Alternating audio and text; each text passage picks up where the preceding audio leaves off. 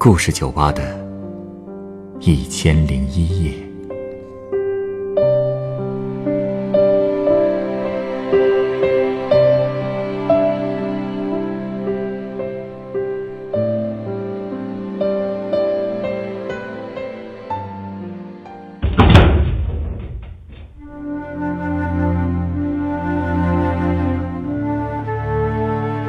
欢迎光临故事酒吧。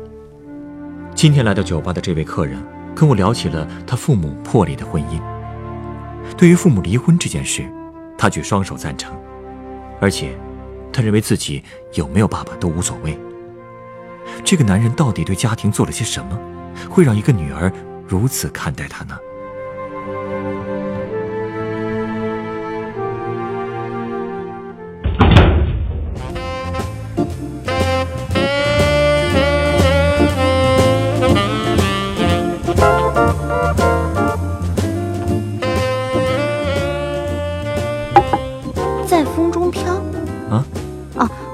现在放的这个曲子是《Blowing in the Wind》，在风中飘吧？啊对，这么老的歌你都听过啊？啊，多经典的美国乡村民谣啊！一个男人要走多少路才能称得上男子汉？答案在风中飘荡。我们当年高中的时候啊，老师还让我们用“答案在风中飘”写作文呢。这题目可够抽象的，是吧？当时可愁死我了，最后写的真可以说是为赋新词强说愁了。你怎么写的？就是编故事呗，使劲儿编，把电视剧里看到的剧情，还有听说的人和事都凑在一起，写的特别矫情。那个时候真是少年不识愁滋味啊！当时我真的没想到。如果这个作文题目再晚一个月布置，我就能写进真情实感了啊！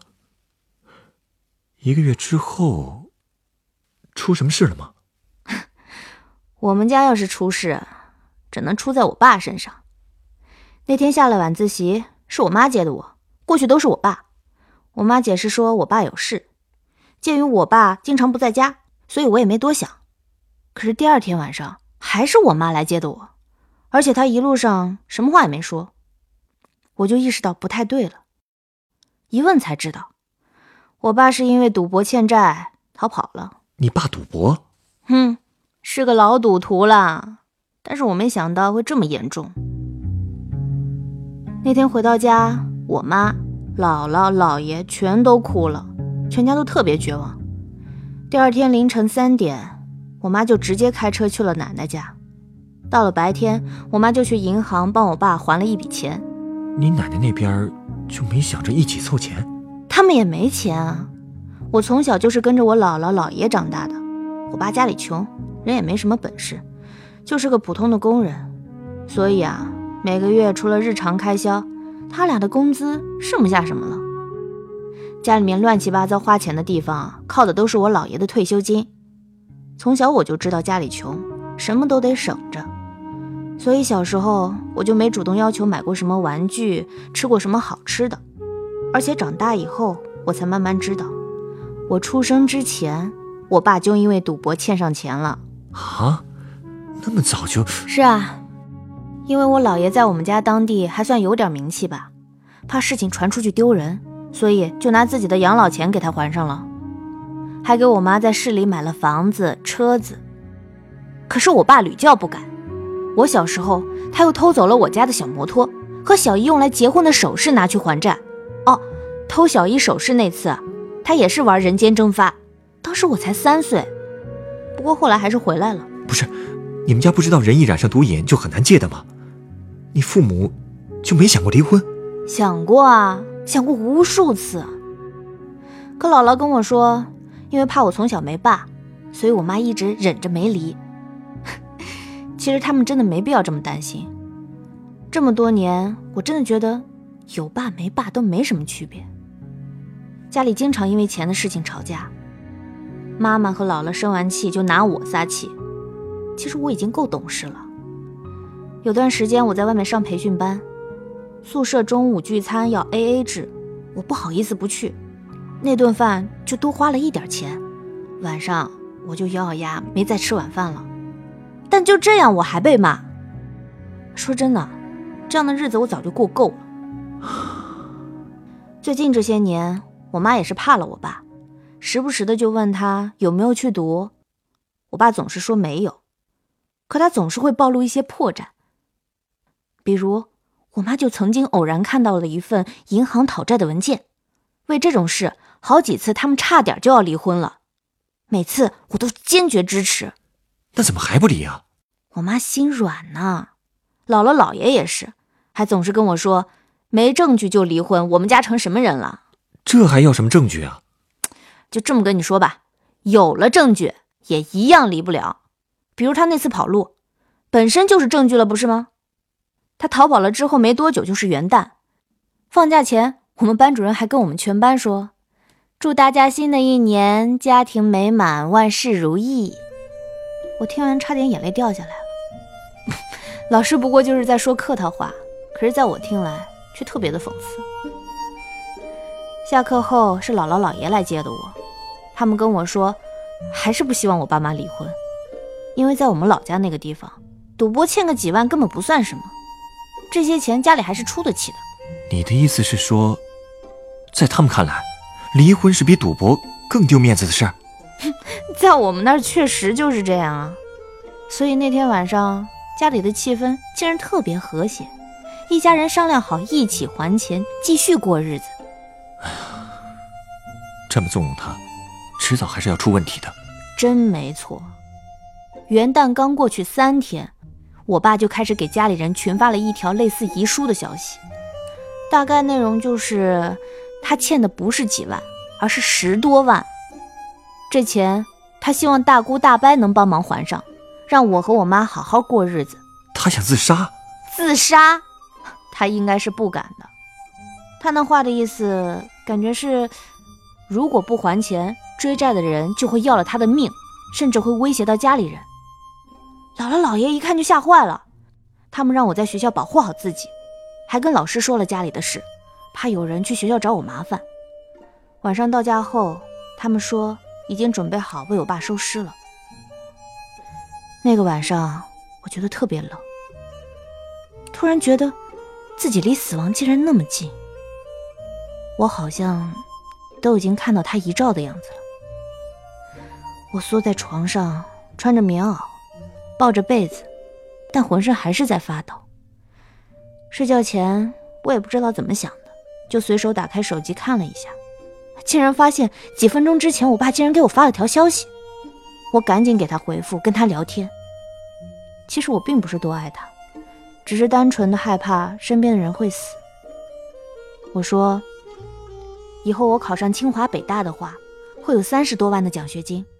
等我工作赚钱了，也会帮他还钱，还说姥姥姥爷、小姨表姨都会帮家里忙的。现在想想，这句话真的是太贱了。可当时我脑子真的是一片空白，也没觉得说出来有多恶心。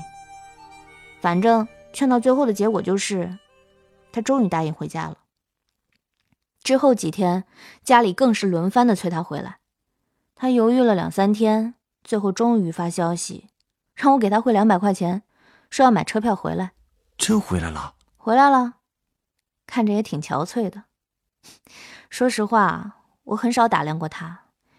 我跟他 说白了，就是每天早晚送我上下学的关系吧。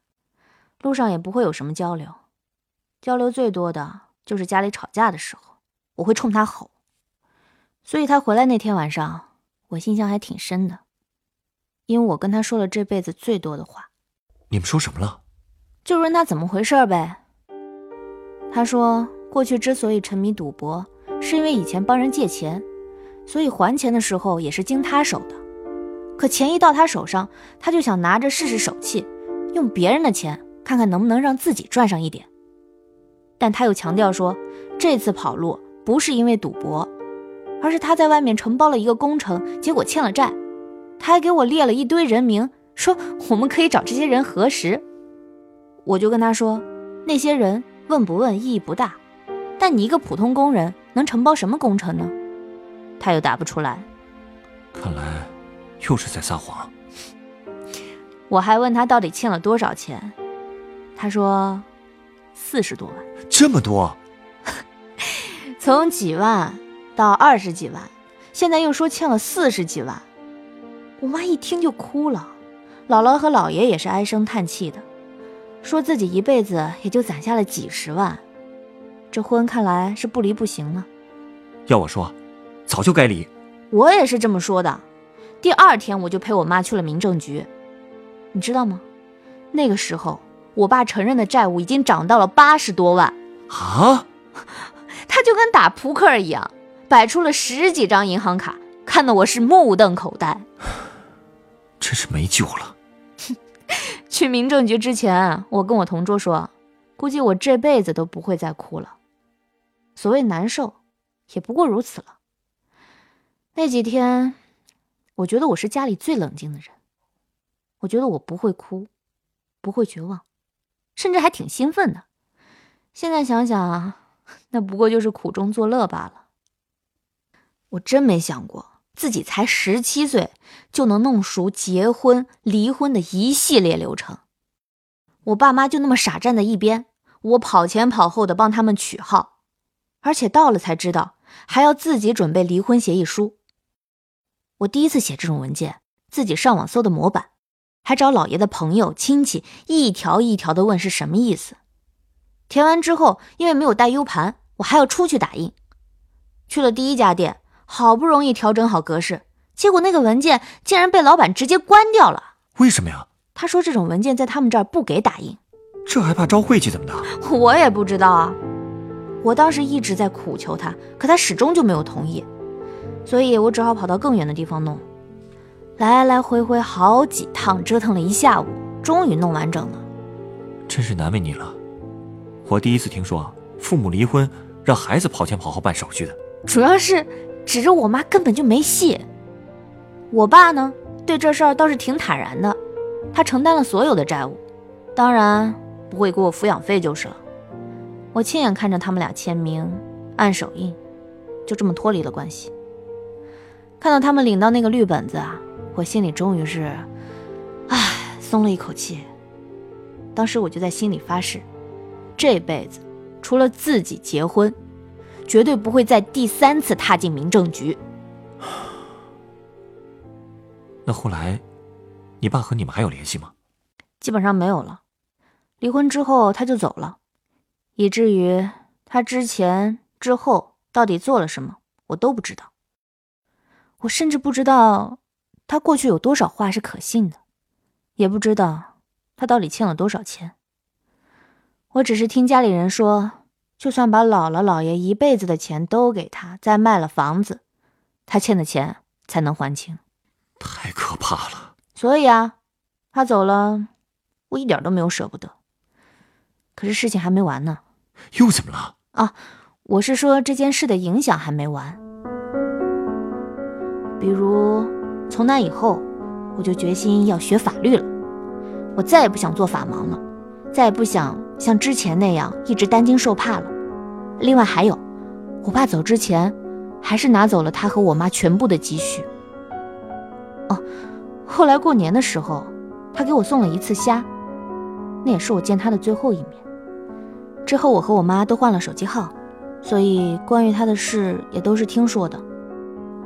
听说他从云南出境了，然后去了菲律宾。他也曾经想用 QQ 和微信联系我妈，但我们最后还是把他拉黑了。到底活成什么样，我不想知道，也不愿意知道。对我来说，能跟他彻底撇清关系最好。其实这也都是小事儿，最烦人的是那些讨债的。不是都离婚了吗？怎么他们还缠着你们？讨债的才不管那么多呢。找不到我爸，他们自然会找我们的麻烦。他们会在大半夜的发一些特别低俗的短信吓唬我妈，所以我们才会换手机号的。还有的人甚至把我爸和我妈一起告上了法庭，不过法庭判我妈无罪。其实每次家里出这种事啊，姥姥都不会主动跟我讲，但是我怎么可能感觉不到呢？好在啊，我学习一直都不错，我发誓一定要考上一所好大学。然后重新开始，家里闹成这样，成绩竟然没受影响，真了不起啊！谁让我聪明呢？平时我在学校里啊，基本上也都是没心没肺的状态，该笑笑，该闹闹，成绩啊，甚至比过去还要好。但是，只在很少的时候，我知道我的心境还是有点变化的。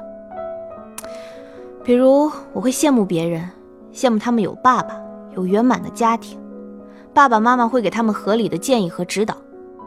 我还羡慕人家家没有那么多乱七八糟的事，不用为了钱发愁。我会经常自我怀疑，越来越不自信，对成绩的起伏也会越来越敏感，半夜还经常被噩梦吓醒，梦见他还是阴魂不散。所以那段时间，我最需要的不是同情，而是能找一个人和我一起骂人出气。越说越激动了，来，再喝点水吧。嗨，我总是这样，一提到他就会生气。很多人都希望我能冷静一点，很多人都希望我能冷静一点。没错，我对他的事一直都没有冷静思考过。每次说起他，我都很激动。还有人想帮我分析呢，问我是不是因为他失去了家庭的温暖才会迷上赌博。可是家庭温暖不是相互的吗？他也没有干过让人想给他温暖的事儿啊。跟我妈办婚礼的前夜。我姥爷还在为了给他还钱急得焦头烂额。从小到大给我启蒙教育的是我姥爷，报各种兴趣班是我妈陪我的。他和我奶奶一家，除了一双阿迪达斯的鞋子，从小到大就再没有给我买过任何东西。让我没有怨气，怎么可能？他对我唯一的教育，可能就是有一天在回家的路上给我说过一句还算正经的话吧。他说什么了？其实也是莫名其妙的，因为我们那个小区经常有车逆行，所以他那天就随口说了一句：“一定要走正确的方向。”可能因为他很少跟我说话吧，所以这句话我才会印象这么深。唉，平心而论，他也不算什么坏人，最多就是个傻人。粗茶淡饭的平静生活不喜欢，非要去赌场寻求什么刺激。我真的是不理解赌徒的心理，那玩意儿有什么好玩的？赌博呀，可能吸引的都是那种欲望很多，可在现实中却活得很失败的人。因为心有不甘，所以就更希望通过撞大运让自己一夜翻身。而越是在赌场上翻不了身，就会越来越不甘心，然后就会越陷越深，然后就会越活越失败，真可怕。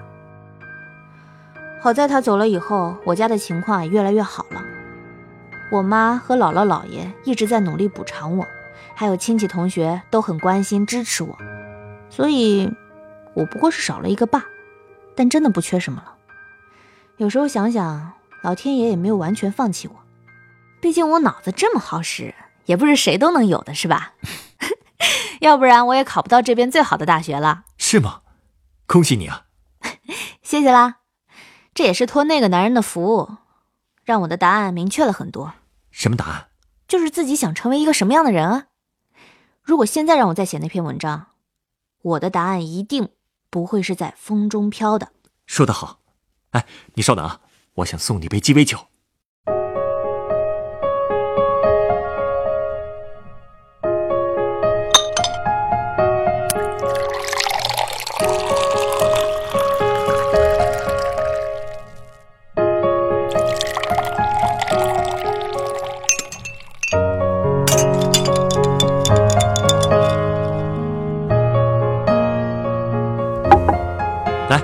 这是你的鸡尾酒，它是由金酒、压榨柠檬汁、杏仁白兰地利口酒调成的，名字叫做“光”。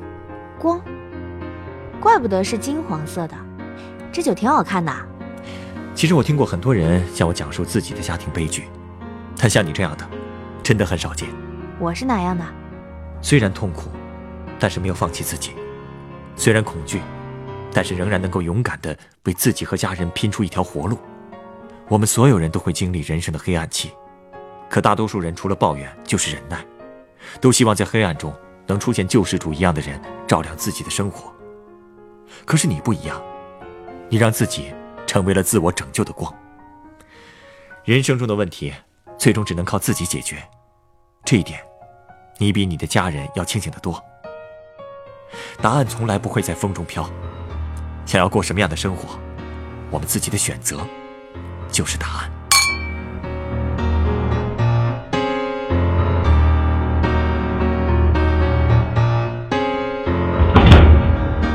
本故事原作子离，改编制作陈寒，演播朱蓉蓉、陈光，录音严乔峰。下一个夜晚，欢迎继续来到故事酒吧，倾听人生故事。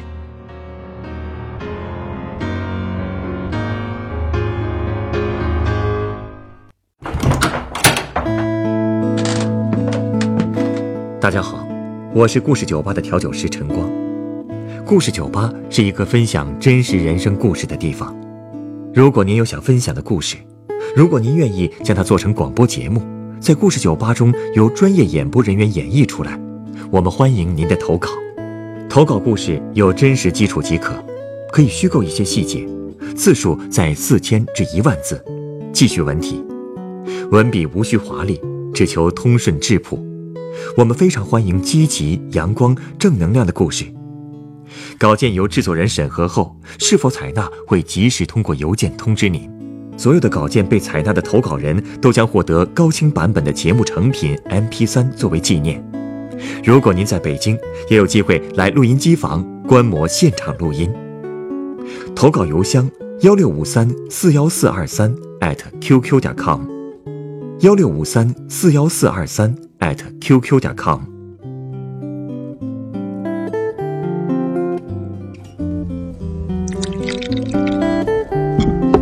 你有故事，我有酒，很期待在我们的故事酒吧里听到你的故事。